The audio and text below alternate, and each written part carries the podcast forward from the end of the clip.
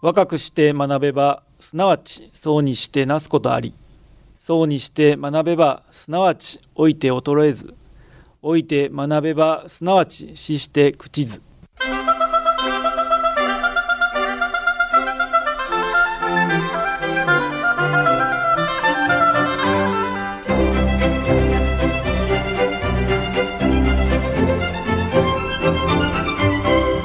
兵庫ラジオカレッジ。今朝の短歌。悔やまない執着しない憎まない。安寧の日々生きて90悔やまない執着しない憎まない。安寧の日々生きて90上山マツ子卒樹ですか酸いも甘いも噛み分け世の中の大概のことには通じてらっしゃるでしょう。泰然自若で何事にも動じない。そんな心境にいつかたどり着きたいものです。さて今朝の兵庫ラジオカレッジは NPO 法人双葉双葉学者震災学習ラボ室長の山住勝利さんのご出演で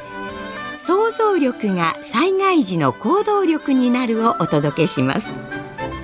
今朝の講座は本科生対象の単身課題番組です。本科生の皆さんは講座を聞いて感じたことをはがき1枚400字程度にまとめ事務局まで提出してください。皆さんおはようございます。山住勝利です。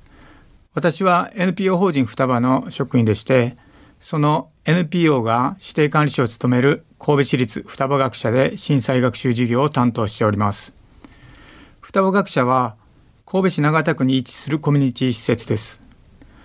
建物はもともと神戸市立双葉小学校という学校でした。神戸市長田区は28年前の1月17日に起きた阪神・淡路大震災で大きな被害のあったところ。特に地震の後火事が広範囲に発生したところということで記憶されている方も多いと思います。双葉小学校の東隣にあった商店街も地震後の火事で全焼してしまいました。小学校はなんとか火災を免れ多くの被災者を受け入れる避難所となりました。そうしたこともあり旧双葉小学校現在双葉学者の震災学習では全国の小学校から高校あるいは大学や社会人を対象に28年前に起きた震災の記憶と教訓を伝えるようにしています。今回想像力が災害時の行動力になるというテーマでお話しさせていただきますがこれは震災学習の時に、えー、私自身の震災の記憶から参加者に伝えているメッセージでもあります。私は阪神・淡路大震災発生時2階建ての古い木造家屋の2階に寝ていました。自宅は地震で全壊し1階に寝ていた母が圧死しました。地震が起こった後、えー、細かくは言えませんが私は何も考えられず何もできませんでした。地震の力に圧倒されて情けなくも動けなかったという感じです。同じく自宅の1階に寝ていた父は体の上に隙間ができて助かりました。しかしその1年後に自宅から遠く離れた仮設住宅で亡くなりました。心筋梗塞でした。ここでも父に何もできなかった。いや結局何もしなかった。私がいました。状況を俯瞰して想像力を働かせて行動すれば悪い結果を全く回避することはできなくても少しくらいは変えることはできたのではないか。というふうに思いますそうした自分の体験が想像力が災害時の行動力になるというメッセージのもとになっています今後の災害に対する防災減災のメッセージですでは話の本題に入る前にテーマに関する言葉の定義を簡単にしておきます。テーマの中の災害というのは地震や豪雨といった自然災害のことを意味します。私は職場で震災学習を行っていることもありますので、とりわけ地震災害を念頭に置いて話しているとお考えください。それから想像力については現実には存在しないことを思い浮かべる能力という意味に加え以前と異なる何らかの行動を起こすきっかけとなる思考力といったことも意味するとします。ですので行動に結びつかない空想といった意味では想像力を考えていません。これからお話しする内容の大枠は次の通りです。まず想像力が災害時の行動力になるには災害防災減災に関する知識が想像する前提として重要ですがしかし知識は固定的であり実際の状況に柔軟に対応するとは限らないのでその状況いろんなものとの関係性その時のコンテキストにおいて想像しなければいけない。そうして想像力が災害時の行動力になる。という大枠で言えば月並みなお話です。ですんで今回のテーマでもある災害の状況を想像することができれば災いを防ぐ行動につながりますよ。というのは決して珍しいことを言っているのではなくて防災に関してよく述べられることだと思います。例えばインターネットで内閣府の防災情報のページを検索すると次のような文言を見つけることができます。想像力を高めてもしもに備える災害をイメージし防災につながる行動へと書かれてありますそこでは防災シミュレーションゲームのクロスロードと災害実情訓練の DIG ディザスターイマジネーションゲームが紹介されています。ゲームの詳細は省きますがいずれも災害時にはイメージ想像することが大事だということを教えてくれるゲームです。確かに災害時に想像力を働かせて状況判断ができれば防災あるいは減災につながる行動をとることができそうです。広く知られている災害時の想像力に役立つ知識もいろいろとあります。例えば地震の揺れを感じたら上から落下してくるものがあったりするのでまず低い姿勢になって自分の頭を守りましょうとか地震発生時にエレベーターに乗っていたら閉じ込められる恐れがあるので即座に全ての階のボタンを押して止まった階で降りましょうとか他には地震が収まった後に屋外に避難する時は通電火災を防ぐためにブレーカーを落としてから出ましょう。とかたくさんあります。皆さんもその他の役立つ防災の知識をご存知だと思います。そうした知識があればここで地震が起きたらこうなるだろう。という想像がしやすくなります。逆に言えばそうした知識がなければ具体的に想像できる幅は狭くなります。ですので防災の知識は想像力を発揮する上で非常に重要だと言えます。ただ震災あるいは防災減災に関する知識が豊富であれば必ず想像力が災害時の行動力につながるようになるかといえば疑問です。ここでの私の考えは放送ノートに示した通りです。つまり想像力が災害時の行動力につながるようにするには自分が置かれた状況その背景状況といったコンテクスト理解とその状況に対応するための知識が必要になるというものです。そして重点を置きたいのは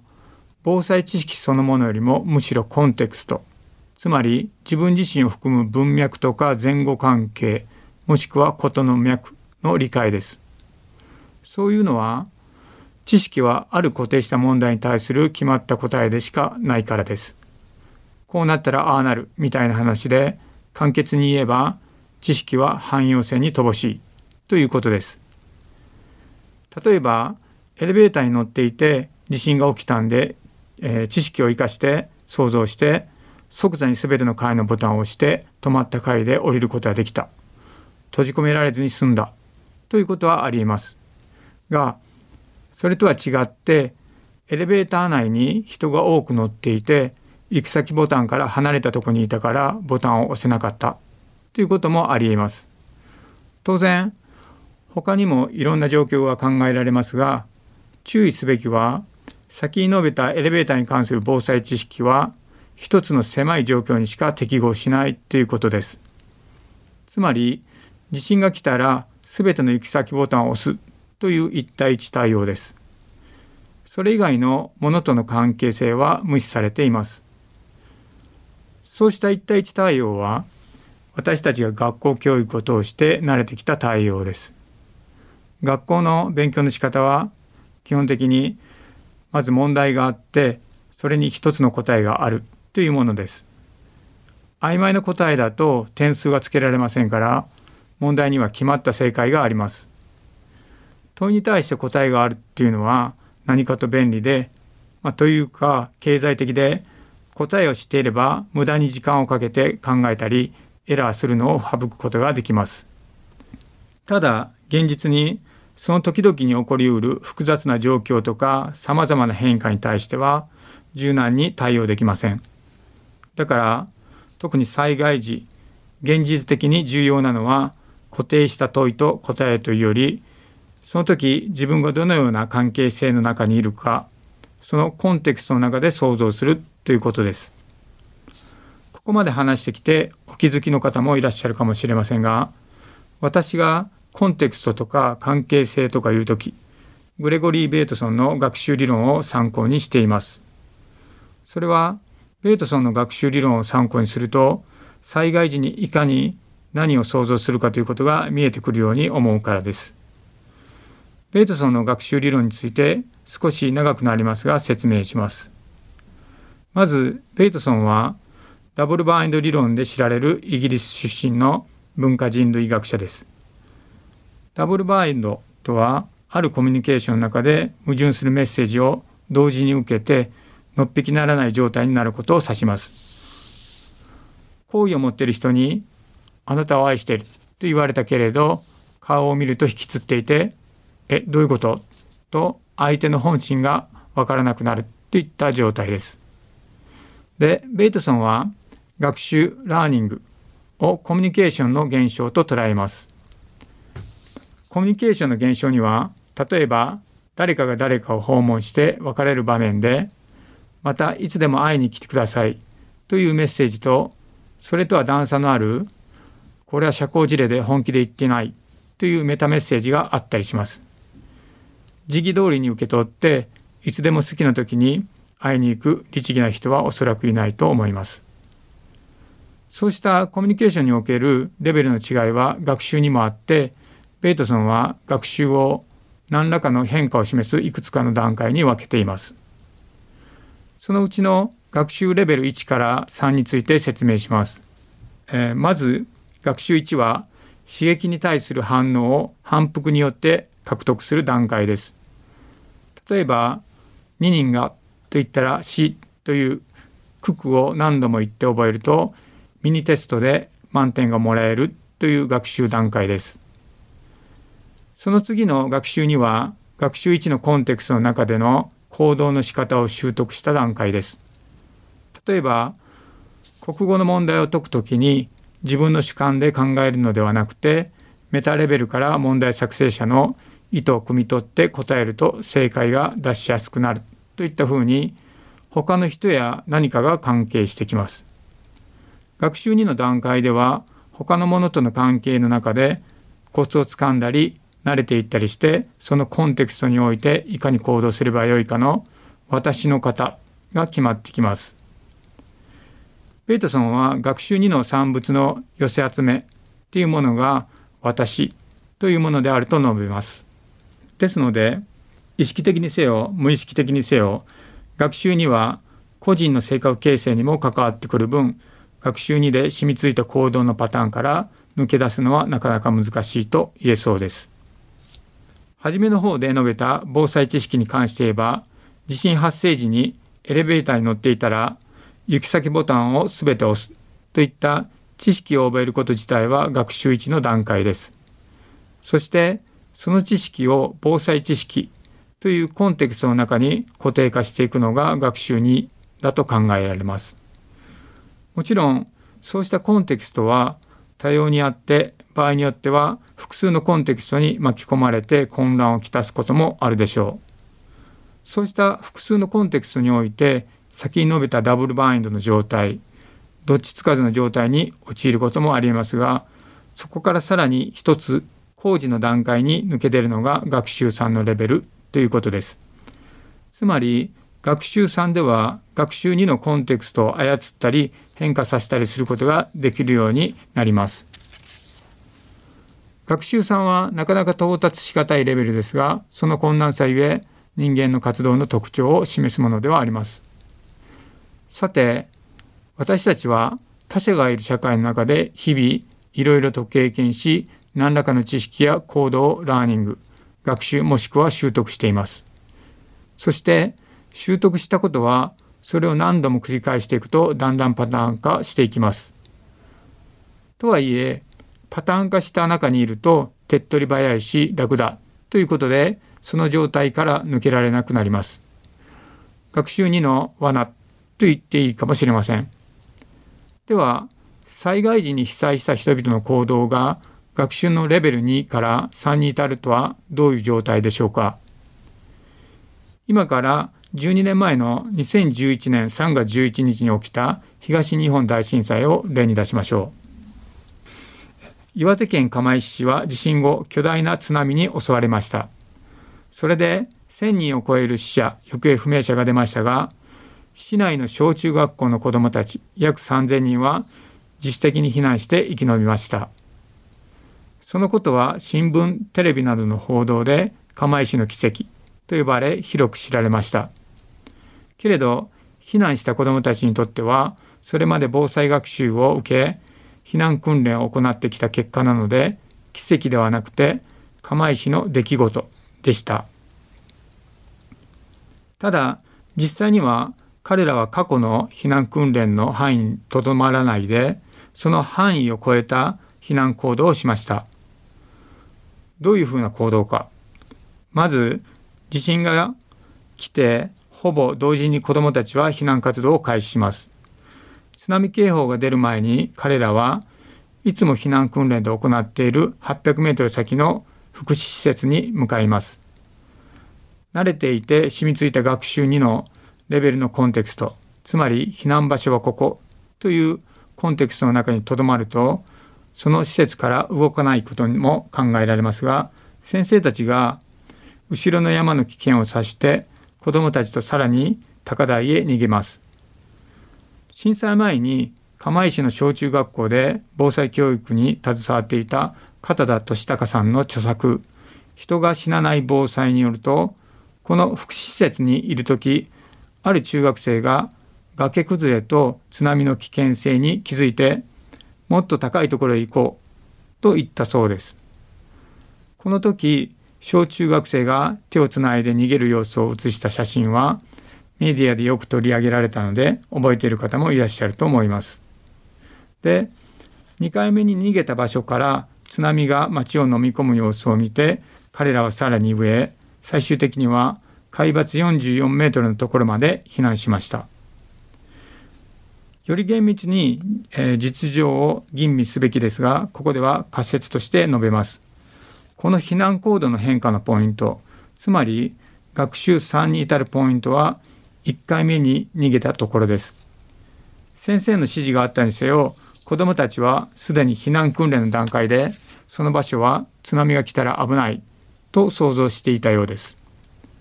あるいは片田さんが関わられた防災学習で津波に関する知識や想定にとらわれるなという避難の原則を学んでいたこともあって震災前の訓練における学習のコンテクストを変化させそのコンテクストのメタコンテクストを問題にしました。学習3のレベルへ向かっていったということです。その結果、彼らは最後に海抜44メートルの高さまで避難しました。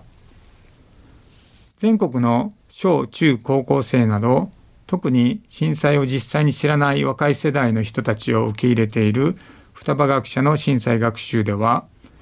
いくつかのメニューを組み合わせて体験型のプログラムを実施しています。実施件数の多い事例は次のような内容です。メニュー名で言うと、震災スライド学習と避難所体験、そして語り部体験談の3つです。各メニューを順番に説明していきます。まず、スライドを使って阪神・淡路大震災の概要を説明します実際には丁寧に説明しているんですがここではすごくざっくりとした概要を述べてみます1995年1月17日の午前5時46分に淡路島北部を震源とする巨大地震が起き淡路島東北部そして神戸市須磨区から芦屋市西宮市宝塚市にかけて最大震度7が観測された。被害は人材で10万棟を超える住宅が全壊し約7000棟が火事で全焼した。地震の後学校など公共施設に避難した被災者の数は最も多い時で約31万人に上った。震災の犠牲者は関連死を含めて6434人。行方不明者が3人。地震による直接の被害を受けて亡くなった人の死因はほとんどが建物の倒壊による窒息死圧死であった。以上。すごく教科書的な説明で何も心に響かなかったと思います。このような概要を聞くと特に震災を経験された方は自分自身の経験と比べて違和感を覚えたりしないでしょうか。そのしっくりこない違和っていうのは個別性がないことに由来します。ある人は地震が起きた時に家族と一緒に寝ていてテレビが頭の上を吹っ飛んでいったとか倒れてきたタンスを両腕で必死に支えていたとか個々別々の体験をされたと思います。そういう一人一人の多様な被災状況は教科書的な概要では見えてきませんが震災学習ではこの教科書的概要がその後の活動に続く一つの基礎的なコンテクストになります。そして次にスライド学習の内容を踏まえて同様の巨大地震に遭遇したという想定で避難所体験を行います。ここから疑似体験が始まります。どのような疑似体験か。まず4、5名のグループに分かれてそれぞれを家族と見立てます。誰かが父親で誰かが母親や赤ちゃん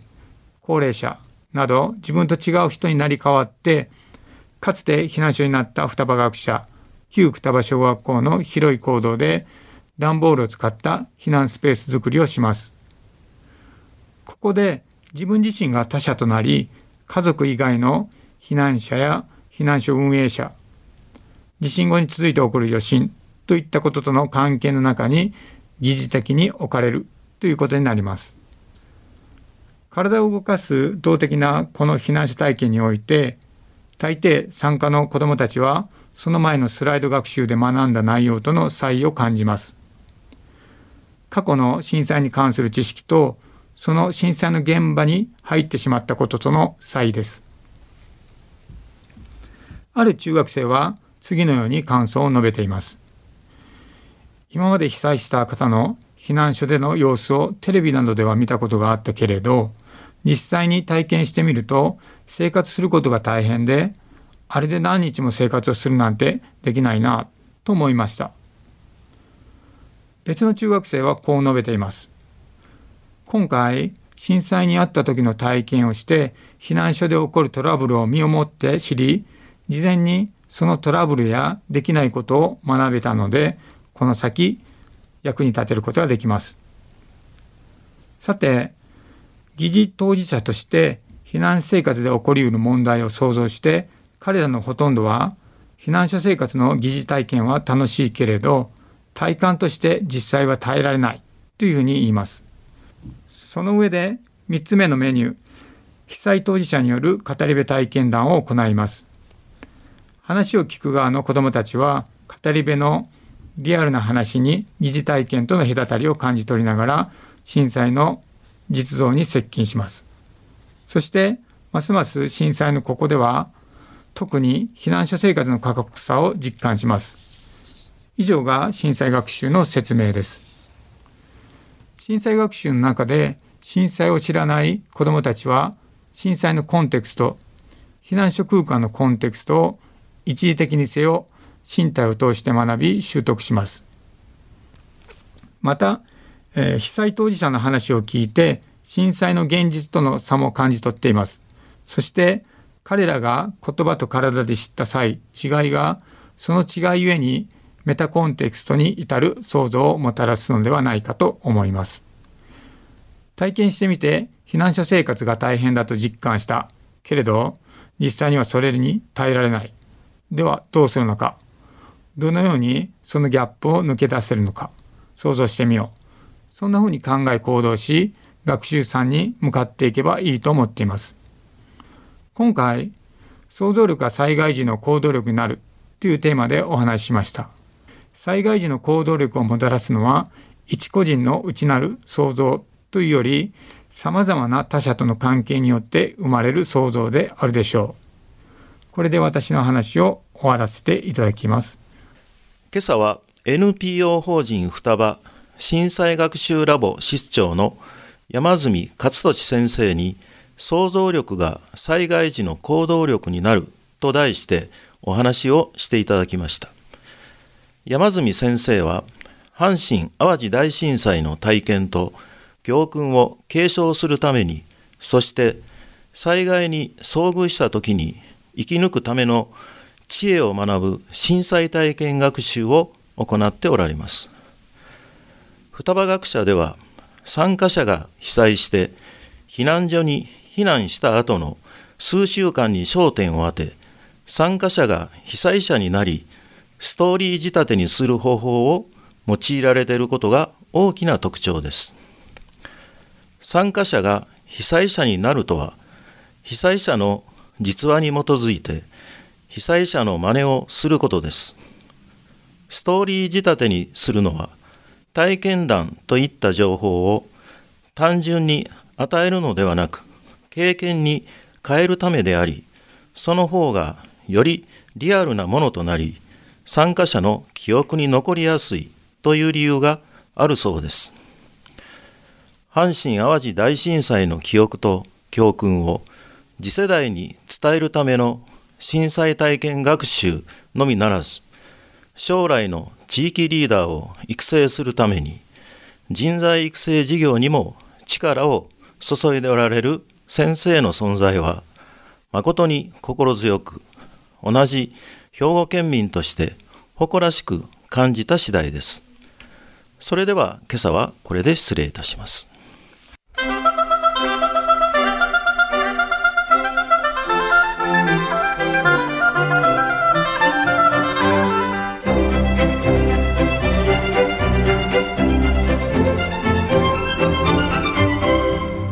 語ラジオカレッジ。今朝は想像力が災害時の行動力になるを